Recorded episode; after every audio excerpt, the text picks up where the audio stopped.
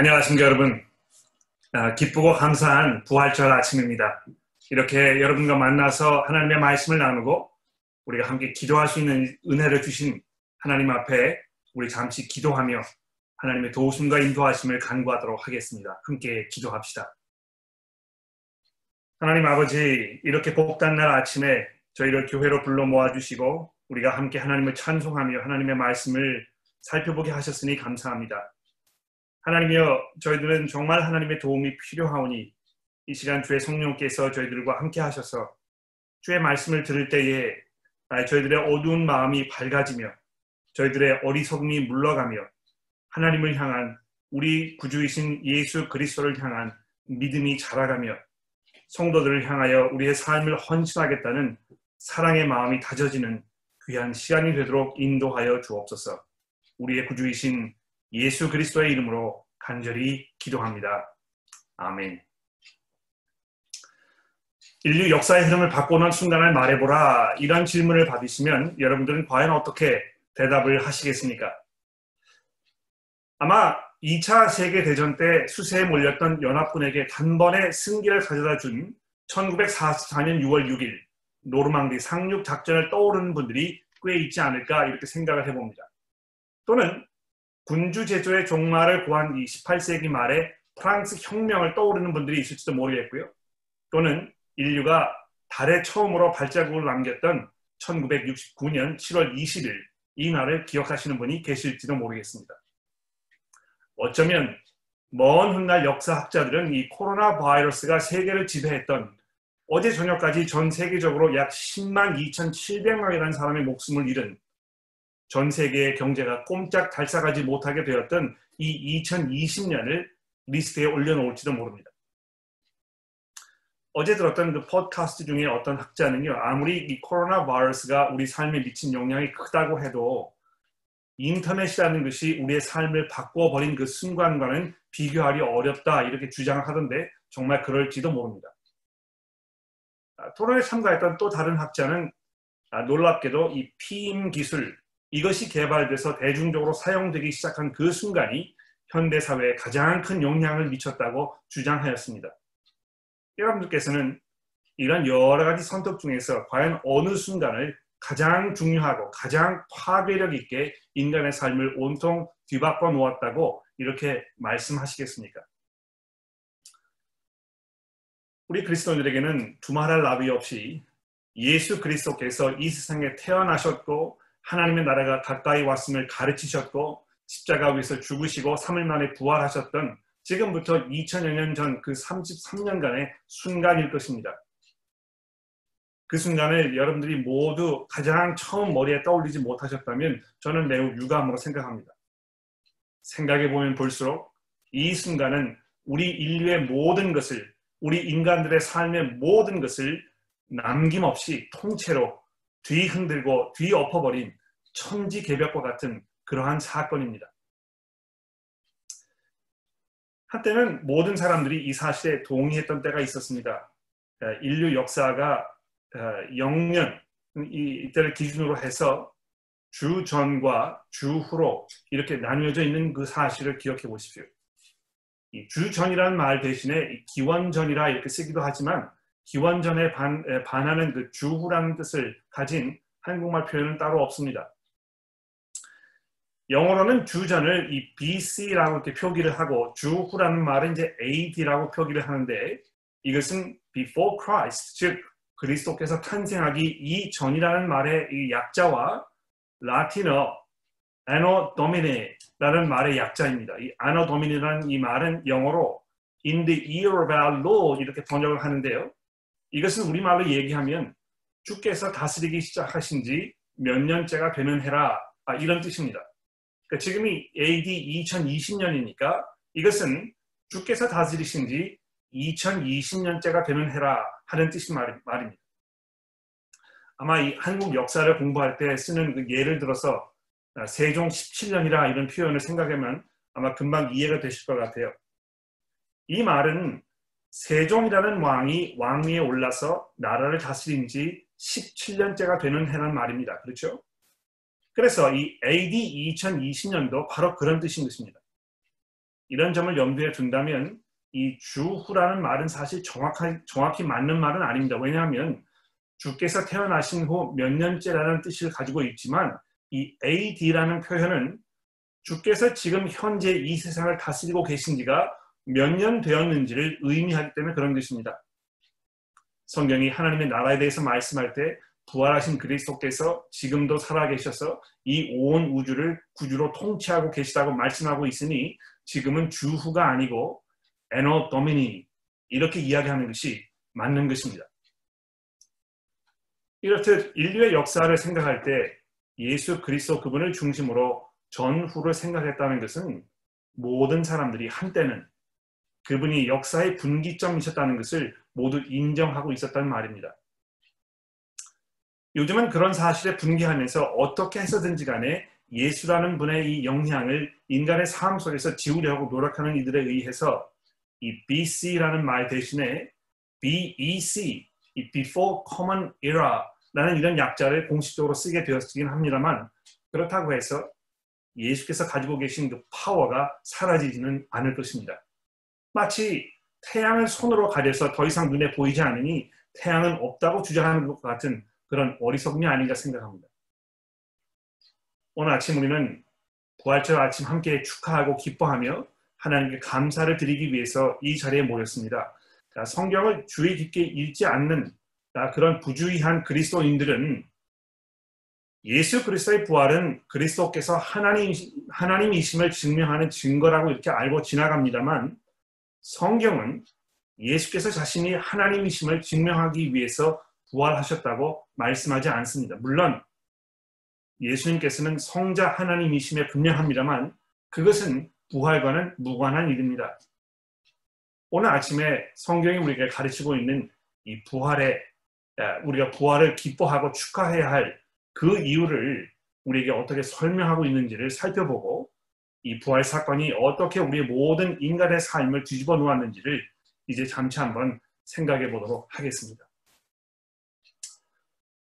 오늘 아침 설교 본문으로 정한 이 에베소서 2장 1절에서 7절의 말씀은 정말 생각해 보면 볼수록 놀랍고 엄청난 말씀이라고 생각합니다. 설교를 준비하면서 하나님께서 이 말씀을 통해서 제 마음속에 주셨던 그 감동, 그 감격과 그 기쁨을 제가 지금도 이 가슴 속에 가득 채우고 담아두고 있는데요. 오늘 설교를 통해서 아, 그것을 여러분들께 잘 전달해 드릴 수 있게 되기를 간절히 기도합니다. 자, 이 본문은 크게 1절에서 3절 그리고 4절에서 7절 이렇게 두 부분으로 나누어 줄 수 있습니다. 그리고 이 두 부분은 4절 맨 앞부분에 그러나라는 접속사를 통해서 서로 연결이 되어 있습니다. 우리가 사용하는 이 개적 개혁 성경에는 그것이 반영되어 있지 않아서 매우 아쉽습니다만 이 헬라어 성경 원문을 보게 되면 분명히 그러라라는 그 말이 4절에 시작이 되고 있는 것을 볼 수 있습니다. 그러나라는 말은 앞과 뒤를 서로 대조해서 비교할 때 사용하는 것입니다. 또는 앞은 이렇지만 뒤는 정반대일 때 그러나라고 이렇게 후반부로 시작하는 것입니다. 파울 사도는 여기에서 우리 그리스도인들이 예수를 만나기 이전의 삶이 얼마나 절망적이었는지를 그러나 예수를 만난 이후에 우리의 삶 속에 어떤 놀라운 기적적인 변화들이 일어난지를 설명해 주고 있습니다. 그래서 4절 맨 앞에 있는 그러나 이 그러나라는 이 단어는 성경에서 가장 짧고 보편적인 그런 단어입니다만 아마 가장 파워풀한 파괴력을 장착한 그런 단어가 아닌가 이렇게 생각합니다. 우선 1절에서 3절을 우리 다시 한번 살펴보도록 합시다. 그는 죄와 아, 허물과 죄로 죽었던 너희를 살리셨도다. 그때 너희는 그 가운데서 행하여 이 세상 풍조를 따르고 공중의 권세 잡은 자를 따랐으니 곧 지금 불순종의 아들들 가운데 역사하는 영이라. 전에는 우리도 다 그 가운데에서 우리 육체의 욕심을 따라 지내며 육체와 마음에 원하는 것을 하여 다른 이들과 같이 본질상 진노의 자녀였더니 여기서 바울 사도는 예수를 만나기 이전에 우리들이 우리 성도들이 겪고 있었던 그리고 지금 아직 예수를 만나지 못한 채 살고 있는 이들이 처한 현재의 상태는 죽음이라고 설명하고 있습니다. 그리고 이 죽음은 우리들의 죄와 허물로 인한 것이라고 일정이, 일절이 설명하고 있습니다. 예수를 만나지 못하면, 그분을 제대로 알지 못하면, 그분을 나의 구주로 고백하지 못한 채 살고 있으면 살아서 숨을 쉬고 있어도 실은 살아있는 것이 아니라는 말입니다. 그럼 어떤 면에서 죽은 것입니까? 어, 성경은 죽음을 단순히 육체의 기능이 정지해서 숨이 끊어진 심장이 멎고 뇌가 더 이상 작동하지 않는 어떤 그 병리학적 진단만을 의미하지 않고 더 나아가서 길을 잃은 것으로 목적지를 잃어서 어디로 가야 하는지 알지 못하고 우왕좌왕 이리저리 밀리고 하는 그런 방황하는 생명의 근원이신 하나님의 보호와 다스림 밖에서 하나님 이외의 악한 권세 아래 놓여 있는 그런 상태. 그래서 철저하게 하나님으로부터 멀어져 나아가 하나님과 아무런 상관이 없는 그런 상태를 말하는 것입니다. 아, 이 죽음의 권세가 지배하고 있는 이 상황은 아마 현재 미국의 상황을 생각해 보면 이해가 될 것 같아요. 오늘 아침 보도에 의하면 미국은 지난 며칠간 거의 매일 2천명 이상이 목숨을 잃고 있다고 합니다. 그 정도면 이 죽음의 짙은 그림자가 미국 전체를 짓누르고 있다고 이 죽음의 권세가 미국을 지배하고 있는 중이라고 이렇게 말해도 손색이 없을 것입니다. 여러분 지금 뉴욕에 살고 있다고 상상해 보십시오. 하나님으로부터 떨어져 나아가 있을 때 그분의 권세 밖에 있을 때에 인간은 죽음의 권세 안에 들어가 있는 것입니다. 이 죽음이라는 폭군의 그 거칠고 매정한 횡포 앞에서 꼼짝없이 당하고만 있는 속수무책의 상태에 있게 되는 것입니다. 그런데 놀라운 것은요, 그러한 상태가 허물과 죄로 인해서 그렇게 된 것이라고 오늘 본문이 우리에게 말씀해 주고 있습니다. 이것은 죄가 얼마나 무섭고 얼마나 심각한 문제인가를 우리에게 알려주는 것입니다. 우리에게는 이 죄라는 것을 대수롭지 않게 여기려는 어떤 그 근본적이고 자동적인 그런 성향이 있습니다. 죄가 그렇게 큰 문제로 여겨지지 않는 것입니다. 죄를 반복할수록 우리의 양심은 무디어지고 그래서 어느 시점에선가는 더 이상 악한 일을 악으로 생각하지 않고 그것을 행하는 내 자신을 정당화시키고 더 나아가서는 다른 사람들에게 그런 행동을 권하기까지 하게 되는 것입니다. 그래서 남을 미워하거나 비방하거나 무시하는 일은 이제 죄악시 여겨지지 않게 된 것 같아요. 그런 생각이 들면 약간 양심에 불편하기는 합니다만 하나님의 형상을 따라서 지음을 받은 존귀한 하나님의 피조물을 파괴시키므로 내 이웃을 내 몸같이 사랑하라고 하신 주님의 명령을 철저하게 거역하는 것을 아주 심각한 잘못으로 고민하고 자책하며 하나님께 용서를 구하지 않는 것입니다. 이웃을 사랑하지 못하는 것은 도덕적으로 인간의 도리에 어긋나는 일이지만 그것이 훨씬 더 심각한 그 이유는 그것을 통해서 우리가 하나님께 정면 도전을 하게 되는 것이기 때문에 그런 것입니다. 이와 같이 우리의 죄와 허물은 곧 하나님을 향한 도전입니다. 하나님을 신뢰하지 않고 그분을 두려워하지 않기 때문에 그 말씀에 순종하지 않으려는 것입니다. 그래서 하나님의 얼굴에 침을 뱉는 일입니다. 그런데 보십시오. 우리의 죄와 허물은 우리에게 죽음을 가져다 준 것입니다. 하나님으로부터 떨어져 나아가려고 발버둥을 치고 있었기 때문에 우리들은 실제로 하나님으로부터 떨어져 나아가게 되었던 것이고 마치 어머니의 뱃속에서 탯줄로 어머니와 연결되어 생명이 유지되었던 아기가 자생할 능력이 없는 상태에서 어머니의 몸을 박차고 뛰어나와서 스스로 탯줄을 끊어버린 후에 생명이 그 아이 속에서 모두 빠져나가 버리는 것처럼 우리는 하나님께로부터 떨어져 나가 버렸다는 것입니다. 어, 이 말씀은 더 나아가서 자립하겠다고 하나님께로부터 떨어져 나간 인간이 어떻게 되었는지를 설명하고 있는데요.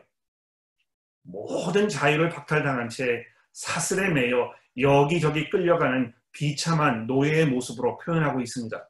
여러분 다시 본문을 함께 보십시오. 그는 허물과 죄로 죽었던 너희를 살리셨도다.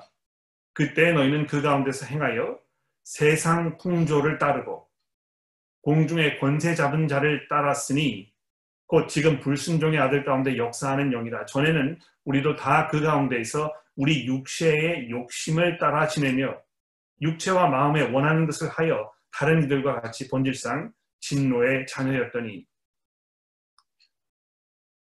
하나님을 더 이상 따르지 않고 독립하겠다고 떨어져 나아가더니 어떻게 된 것입니까? 자유하기는커녕 이 세상과 사탄과 그리고 우리 육체의 욕심에 꼼짝 달싹할 수 없고 아, 달싹할 수 없이 붙들려서 비참하게 끌려다니는 노예가 되어 버린 것입니다. 여러분 정말 그렇지 않습니까? 이 세상의 풍조, 이 세상의 방식, 철학, 문화 이런 것들에 사로잡혀서 우리가 그 속에서 허우적거리며 앞을 분별하지 못합니다. 남들이 다 하기 때문에 나도 그렇게 해야 하고 남들이 누리는 것은 나도 누려야 하는 그렇지 않으면 내 자신이 불쌍하게 느껴지는 그런 존재가 되었다는 것입니다. 뿐만 아니라 더 심각하게도 공중의 권세 잡은 자, 즉 사탄의 그 파워풀한 영향력 아래 놓여 있게 되었습니다. 이 헐리우드가 만들어낸 영화들은요, 악마를 상품화 시켜 놓았기 때문에 사람들은 그저 악마를 보고 즐기는 것으로 아, 그러니까 끝나는 그런 놀이거리 정도로 여깁니다만 오늘 본문은 이 사탄이 불순종의 아들 가운데 역사하는 영이라고 이렇게 표기를 하면서 그의 힘이 얼마나 파괴적인지 보여주고 있습니다. 그는 결코 가볍게 볼 수 없는 그런 무서운 적인 것입니다. 물론 여러분 사탄은요 예수 그리스도의 십자가로 인해서 완전 무장 해제가 되었습니다. 이 발톱과 이빨이 모두 뽑혀버린 그런 야수와 같습니다. 그러나 그는 예수께 순순히 항복하지 아니하고 아주 심하게 저항하고 있는 중입니다. 그래서 사람들은요, 아직도 그가 쥐고 있는 이 쇠사슬의 목을 메인 노예로 그의 종을, 조종을 받으면서 정신을 차리지 못하고 있는 그런 상태에 있는 것입니다. 우리가 흔히 비정상적인 행동을 보이는 사람을 보면 흔히 귀신 들렸다 이런 말을 쓰는데요. 사실 성경은 예수 안에 있지 않은 모든 사람, 예수께서 구주이심을 고백, 믿음으로 고백하지 않는 모든 사람이 사탄에 사로잡힌 자들이라고 이렇게 부르고 있습니다. 그런데 그것도 모자라서 성경은 또한 하나님께로부터 떨어져 나간 이 사람들이 육체의 욕심에 끌려다니며 노예가 되어 살고 있다고 이렇게 말씀하고 있습니다. 아마 이것은 모든 사람들이 경험을 통해서 잘 알고 있는 사실일 것입니다.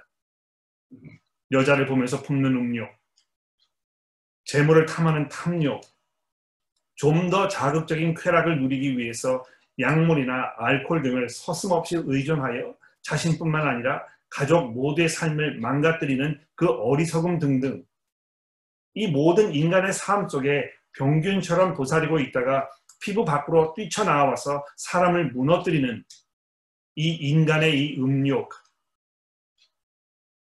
네, 어느 누가 말했듯이 우리는 기회가 부족해서 그렇지 누구나 흉악범 이상의 악을 행할 그런 가능성을 충분히 소유하고 있는 것입니다. 이 동남아로 성유흥 여행을 떠나는 그런 남성들, 또 같은 반의 동료를 죽음으로 몰고 가는 청소년들은요, 특별히 악한 유전자를 안고 태어난 사람들이 아니고 일상에서 얼마든지 접할 수 있는 아주 평범한 그런 사람들인 것입니다. 그래서 최종적으로 성경 말씀은 우리가 본질상 하나님의 진노를 받아 마땅한 자들, 본질상 진노의 자녀였다고 이렇게 말씀하고 있습니다.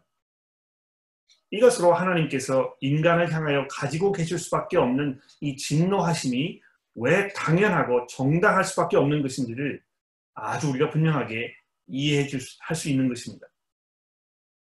인간의 그런 모습을 보고 진노하지 않는다면 그 하나님은 자신도 악한 하나님이든지 인간의 형편에는 눈을 돌리지 않는 아주 매정하기 그지없는 그런 신이든지 그 둘 중에 하나일 것입니다. 자녀로 인해서 분노를 느껴본 적이 있는 부모님이라면 모든 분노가 나쁘지 않다는 것을 잘 아실 것입니다. 때로는 너무 자녀를 사랑하기 때문에 그 자녀의 어떤 행동이 분노를 불러 일으킬 수밖에 없는 그런 때가 분명히 있듯이 하나님께서도 이런 그 죽음을 자초하는 행동을 보시면서 인간을 향하여 진노하고 계신 것입니다. 그러나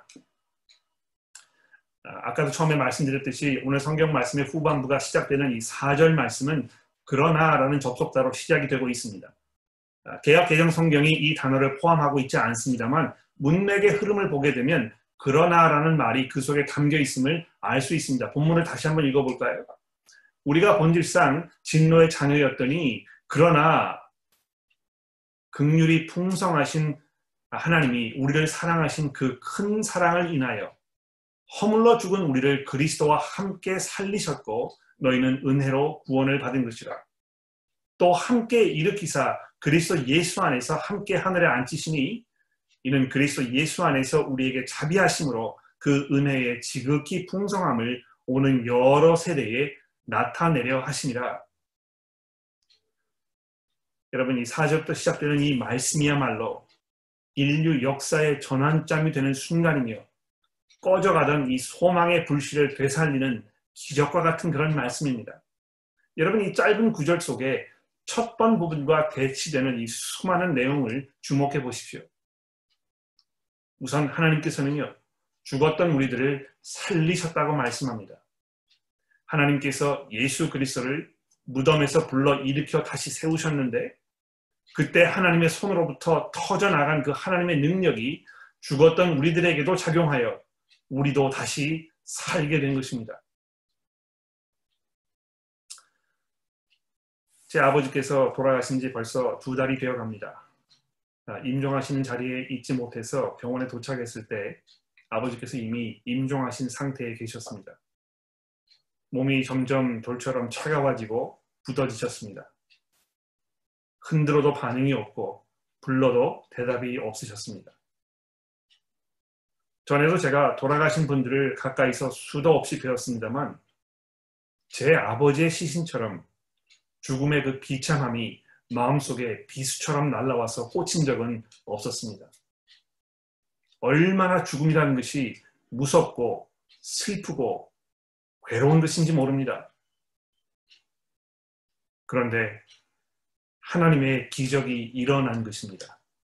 예수 안에서, 즉, 예수에 관한 소식을 듣고 그분께서 우리의 죄와 허물을 직접 뒤집어 쓰시고 그 대가로 죽으셨다는 것을 알게 되었을 때에 그래서 그분 앞에 회개와 믿음으로 나아가게 되었을 때에 하나님께서 이 세상과 사탄, 육체의 욕심에 사로잡혀 죽음의 구렁텅이에서 빠져나오지 못하던 우리를 그 강한 손으로 덥석 잡아서 힘있게 끌어올려서 우리에게 새로운 생명을 불어넣으신 것입니다. 왜 그렇게 하셨습니까? 무엇 때문에 그렇게 하신 것입니까? 우리가 필요하셨거나 우리에게 하나님께서 관심을 가지실 만한 무엇이 있었기 때문에 그렇게 하신 것이 아니고요. 본문을 다시 보십시오. 특히 제가 초록색으로 하이라이트 해드린 그 부분을 여러분 주목해 보십시오. 우리가 본질상 진노의 자녀였더니 그러나 극률이 풍성하신 하나님이 우리를 사랑하신 그 큰 사랑을 인하여 허물러 죽은 우리를 그리스도와 함께 살리셨고 너희는 은혜로 구원을 받은 것이라. 또 함께 일으키사 그리스도 예수 안에서 함께 하늘에 앉으시니 이는 그리스도 예수 안에서 우리에게 자비하심으로써 그 은혜의 지극히 풍성함을 오는 여러 세대에 나타내려 하십니다. 그렇게 하신 이유는 오직 사랑이 철철 흘러 넘치고 자비가 풍성하신 하나님의 그 성품 때문에 그렇게 하셨던 것입니다. 극률이 풍성하신 하나님의 우리를 향하신 그 사랑은 어떤 사랑입니까? 그 백성들이 끊임없이 하나님과의 약속을 지키지 아니하고 하나님을 실망시키시는 시는데도 불구하고 끝까지 변치 않고 언약을 지키시는 신실하신 그런 사랑인 것입니다. 하나님께서는 자신의 이러한 사랑을 남편을 배신하고 외간 남자와 불륜을 저지른 아내를 다시 찾아가서 그를 감싸고 용서하고 다시 불러 돌보고 아끼는 남편의 모습에 빗대어 설명하고 있습니다. 물론 절대로 그런 일이 없겠습니다만 여러분의 아내가 여러분이 아닌 다른 남자와 정을 통했다고 생각해 보십시오. 피가 거꾸로 솟는다는 말은 아마 그럴 때 쓰는 말일 것입니다. 검은 머리가 팥뿌리가 되도록 다른 모든 사람을 저버리고 오직 당신께만 내 모든 것을 드리겠다고 약속했던 그 약속을 헌신짝처럼 내던진 사람과 약속을 지키는 것은 거의 불가능합니다. 그래서 예수께서도 부부간에 불륜이 발생했을 때 이혼이 어쩔 수 없는 선택일 수도 있다고 이렇게 말씀하지 않으셨습니까? 그런데 하나님께서는요, 그 순간 결정적인 기적을 일으키신 것입니다. 예수께서 무덤 문을 박차고 나오셨을 때에 그분을 믿고 의지하는 모든 자들이 함께 예수 안에서 새 생명을 얻게 되었습니다.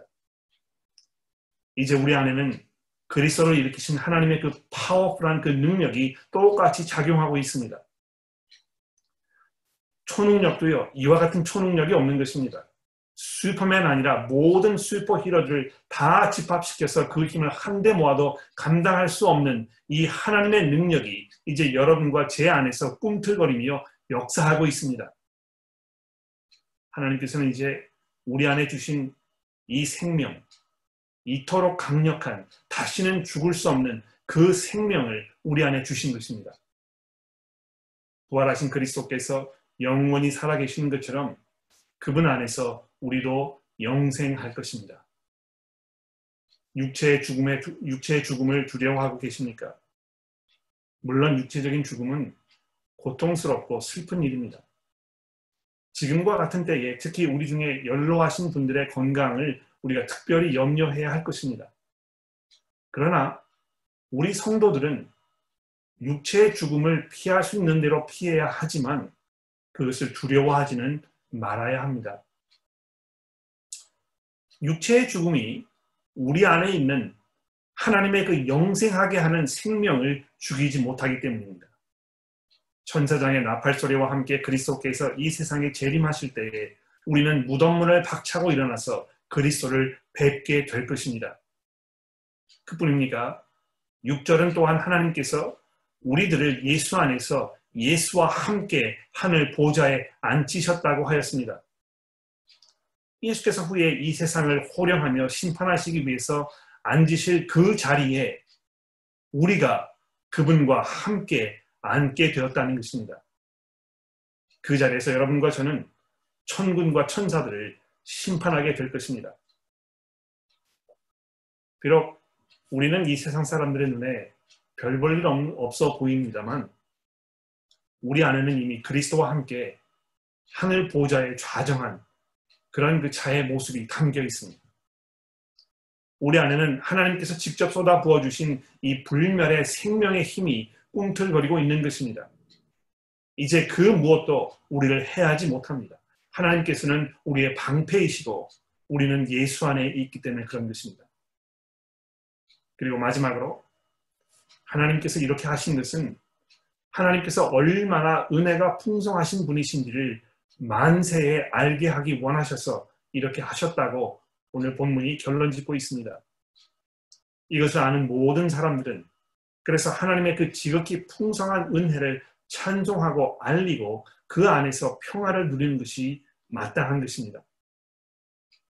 하나님의 그 하나님 되심, 극률이 풍성하셔서 큰 사랑으로 우리를 사랑하신 그 하나님이 영광과 명성, 명성이 세세 무궁토록 이 온 우주에 차고 넘쳐서 그를 사랑하는 모든 과거와 현재와 미래의 성도들이 영원토록 그 은혜를 찬송하게 될 것입니다. 오늘 우리가 바로 그 거대한 무리 속의 일원으로 감격하며 감사하며 부활의 기쁨을 만끽해야 할 것입니다. 기도하겠습니다. 하나님 아버지, 죽음이 예수를 땅 속에 묻어두지 못하고 하나님의 그 능력이 예수 그리스도를 죽은 자 가운데서 일으켜 세우셨으니 하나님 저희가 하나님을 찬송하며 하나님의 능력을 찬송합니다. 그리스도를 일으켜 세우셨던 그 하나님의 능력이 이제 저희들의 삶 속에 작용하여 저희들도 그리스도와 함께 무덤을 박차고 새 생명을 갖게 하셨으니 하나님 이것이 웬 은혜이며 웬 사랑입니까? 하나님 오늘 부활절을 맞으며 그리스도의 부활을 축하하는 우리 모두가 이 사실을 기억하며 소망 중에 살게 하시고 두려움을 떨쳐내며 하나님의 나라를 소망하며 담대하게 우리의 삶을 살아가도록 인도하여 주옵소서. 우리의 구주이신 예수 그리스도의 이름으로 간절히 기도합니다. 아멘.